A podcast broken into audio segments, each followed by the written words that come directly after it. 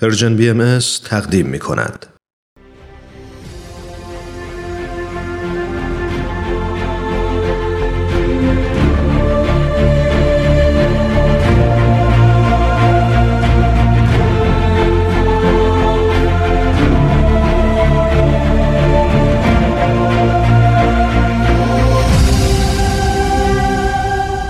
چشمه خورشید نگاهی به آثار حضرت باب.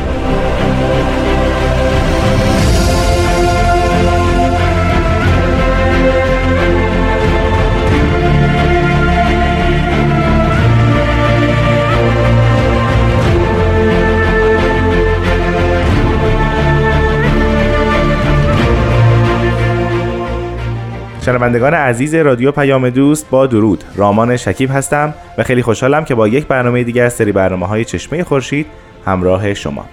ما در این برنامه به همراه جناب استاد بهرام فرید در مورد آثار حضرت باب مبشر به ظهور حضرت بهاءالله و پیامبر دیانت بابی صحبت می‌کنیم و تلاش می‌کنیم با توجه به زمان برنامه آثار ایشون رو معرفی و بررسی کنیم. با ما همراه باشید.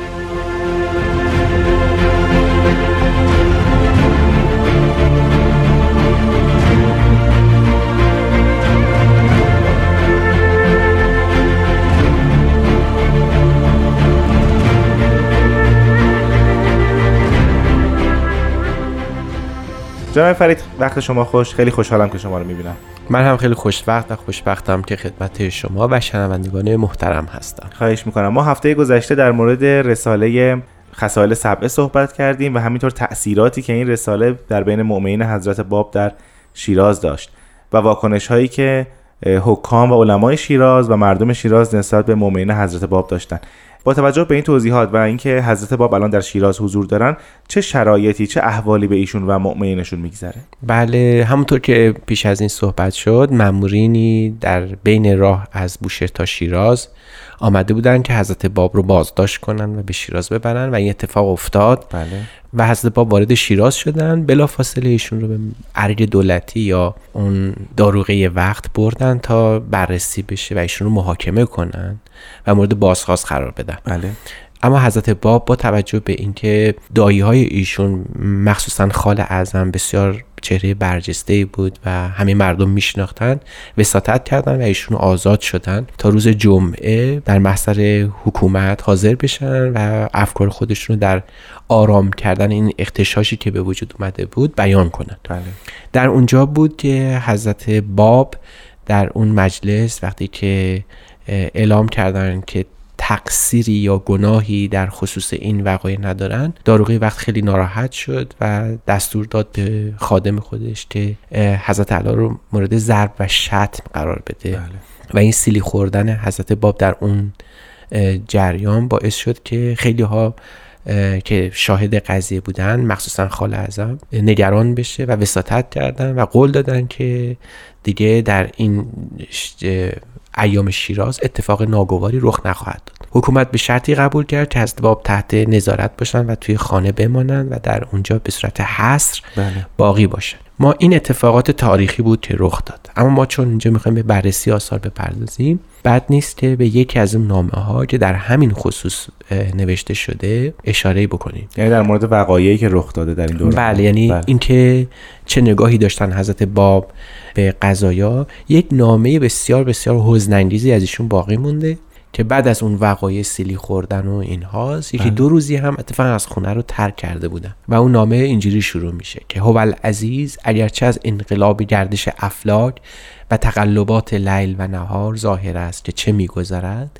ولی در هر حال متوسل به فضل حضرت رب العزت بوده که آنچه مقدر شده جاری می شود یوم گذشته صاحبه والده بعضی کلمات فرمودند سبب ازدیاد حزنم شد. ولی حمد خداوند را که ناخوشی از صاحبه ام به کلی گذشته. و الی آخر بیانات. یعنی پیدا بوده که جو خانه هم یه مقداری متشنج بله. بوده و ایشون رو به خاطر اون اتفاقاتی افتاده و نامه هایی که نوشتن و آثاری که از ایشون در بین مردم پخش شده بوده مقداری مورد انتقاد قرار گرفته بودن حضرت باب وقتی که برمیگردن به منزل و محیط مقداری آرام میشه. بعد از چند روز آمد و شد احباب یعنی بابیان اون زمان در خونه استمرار پیدا می‌کنه، برقرار میشه. پس مؤمنین هنوز در شیراز بودن متفرق بله نشده بله, بودن. بله. تعدادی از مؤمنین آمده بودن بنا به دستوری که حضرت باب بله. داده بودن و اونجا حضرت باب در طی یک سال و نیمی که در شیراز تشریف داشتن این جو به همین صورت باقی مونده بود و دائما علاوه بر اینکه مؤمنان به حضور حضرت باب می‌رسیدن به صورت مخفیانه و خیلی با احتیاط و حزم و حکمت. اما در این حال مؤمن جدیدی هم ایمان می آورد. بله. در خلال این روند آثار بسیار زیادی هم از حضرت باب خطاب به مؤمنین یا به درخواست مؤمنین نوشته میشه. به طوری که این آثار انقدر زیاد بوده که خود حضرت باب در یک اثری شروع می‌کنن به فهرستی از نوشته های خودشون ارائه دادن. اگر اجازه بدید امروز یه مقدار راجع به این فهرست صحبت بله می‌کنیم. حتما. فقط برای من خیلی جالبه که حضرت باب خودشون آثار خودشون رو فهرست می‌کردن. ما یادمونه اون اه، آثاری که ازشون به سرقت رفته بود در سفرشون به مکه اون, اون هم یه فهرستی از آثارشون هلوش 17 توقی داشت بله، خودشون بله. فهرست کرده بودن بله، این نکته جالبیه. در آثار حضرت باب یعنی باید بگیم این شاید اولین بار در تاریخ نبوت باشه بله که یکی از پیامبران خدا یکی از مظاهر ظهور الهی اقدام می‌کنه به اینکه با یک نظم بسیار خاص فهرست آثار خودش رو بیان می‌کنه این از طرفی گویای اهمیت آثار حضرت بابه. در اینکه شاید تنها راه شناختن ایشون همین آثاره بله. و تنها علامت حقانیت دعوی ایشون هم باز همین آیات. از این روز که به این نحو نشون می‌دادن به مؤمنان که آیات الهی که در ضمن این رسائل صحائف و کتاب ها نوشته می شده این نکته برجسته دیانت, دیانت بابی محسوب میشه بله. دیانت بابی دیانت کتابه دیانت تفکر و اندیشه است احکام و حتی اعتقادات در زل کتاب و تفکر قرار بله. می‌گیره یعنی آنچه را که حضرت باب سعی داشتن به ما بیان کنن این بود که دین جز به استدلال دلیل و اتقان بیان جز این حاصل نخواهد شد استحکام نخواهد پذیرفت. بله. استدلال یکی از شیوه های دینداری است تفکر بنیان دینداری و دین ورزی است. نه به خاطر اینکه یک دین به وجود بیاد بلکه به این علته که قرار است که دین اسبابی برای تفکر و خرد ورزی باشه. این شیوه های تفکر و اندیشه امهات آثار حضرت باب رو تشکیل میده.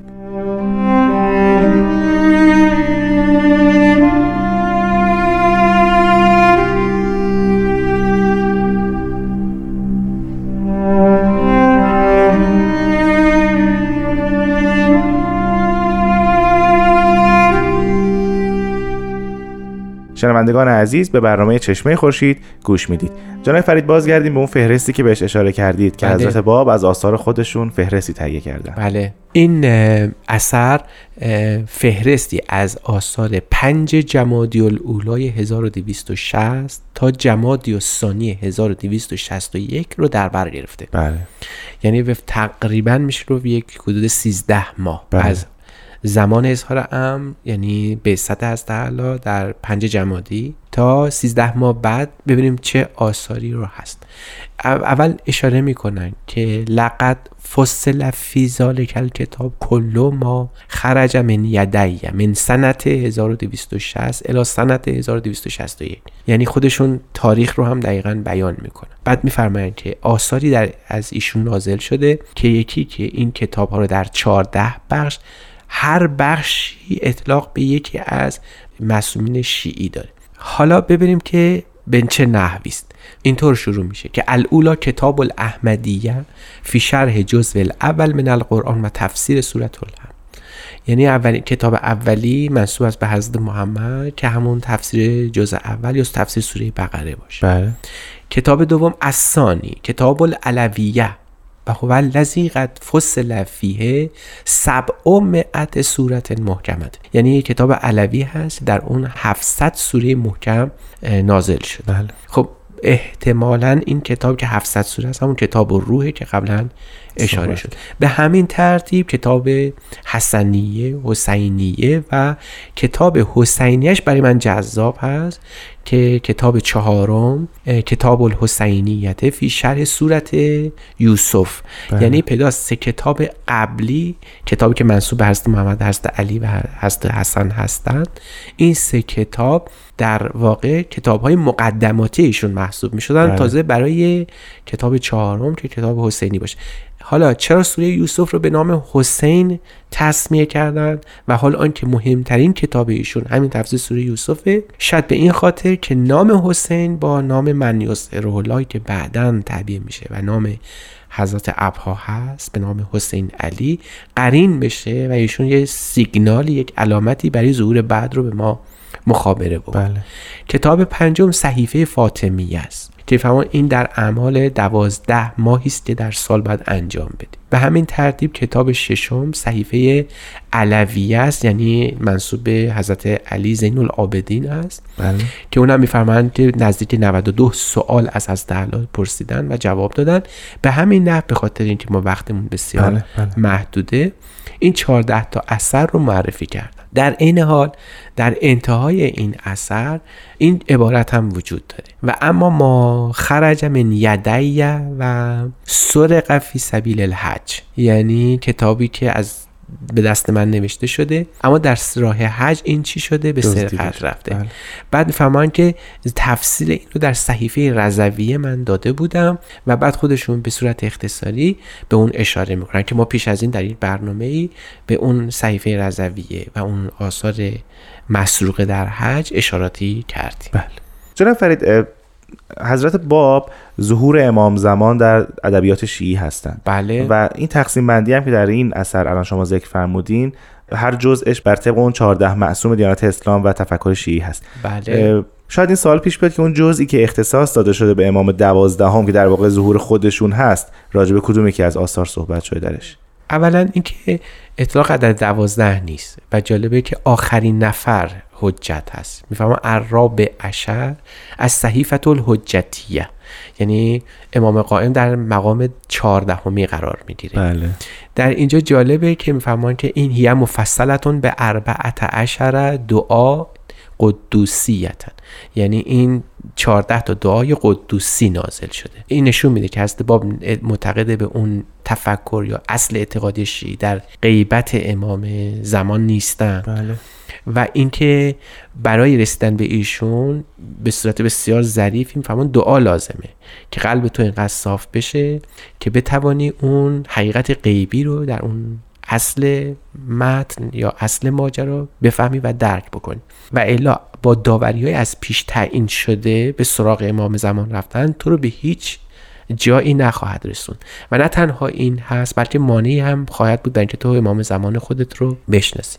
و جالب اینه که همین کتاب میفرمایند که در ضمنش مجموعه از نامه‌های حضرت باب قرار داره که خطاب به مؤمنین جدید محسوب میشه. به همین نحو یعنی کسی که به این فهرست دسترسی پیدا می‌کنه متوجه میشه که حضرت باب نه تنها معتقده به امام زمان از اون حیثی که در تشیع بهش اعتقاد داشتن. نبودن بلکه معتقد بودن که این امام زمان ممکنه به صورت حقیقت غیبی وجود داشته و در ایشون ظاهر و بارز شده.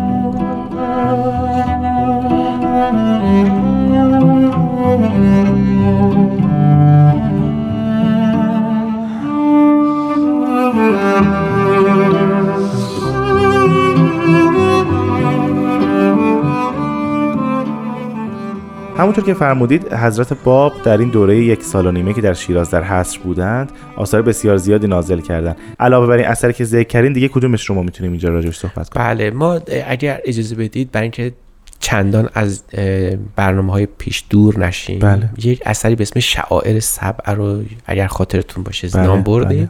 یکی از اون شعائر تلاوت زیارت جامعه بود. بله. ولی سخنی نرفت از اینکه این زیارت هست یا نه. امروز اگر اجازه باشه من راجع به این زیارت جامعه هم یه توضیح کوچکی عرض کنم. حتما در خدمتتون هست زیارت جامعه که در شعائر سبع ذکر شده بود و احبا باید انجام می‌دادن مؤمن جدید باید انجام می‌دادن.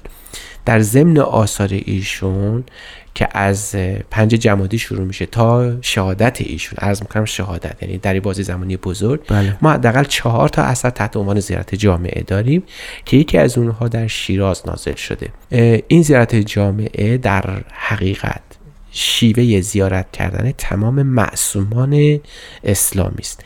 یعنی هر کسی از ائمه یا حضرت محمد یا حضرت فاطمه رو خواستیم بریم زیارت بکنیم بعد این زیارتنامه رو میخوندیم. اما این زیارتنامه تو همه با آدابی است. بله. مثلا می‌فهمم فعضا ارد زیارت حبیب الله او احدن من ائمت دین تهر اولا جسمک.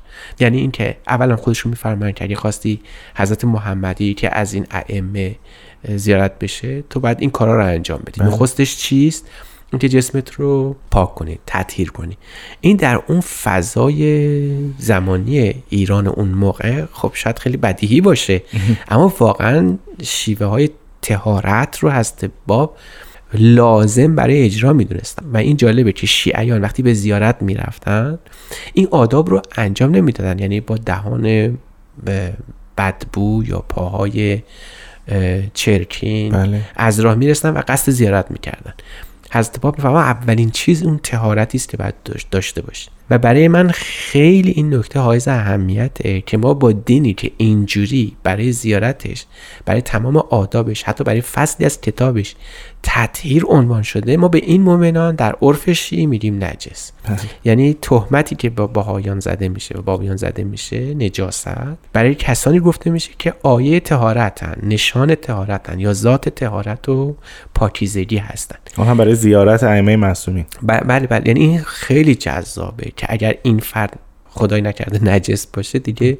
تا سریا می‌رود دیوان بله. از و چه نتایج عجیبی میشه گرفت بعد حتی میگن که تو باید به آب این کار رو انجام بدی. سر تو باید بشوری پاها تو باید بشوری. و بعد میفرمایند که وقتی که این کارو کردی فاذا فرقت البس احسن سیابک یعنی بهترین لباس تو هم باید بپوشی. یعنی اینکه تو باید هر آنچه رو که داری در برابر این باورهای خودت تقدیم بله. بکنه نه اینکه لباس زائد بی خود رو بپوشی. حالا بهترین لباس به معنی گرانترین لباس نیست. اینجا نفرمودن گرانتر. اما احسن از سیابه یعنی بهترینش که خودت فکر می‌کنی چیست. بعد وستعمل الاتر بعد بعد بوی خوش هم از تو ببر. ثم مجلس تلقا الکعبه یعنی در برابر کعبه بیستی رو به کعبه بیستی. و استغفر الله ربک اسنینه و معتین مرتن.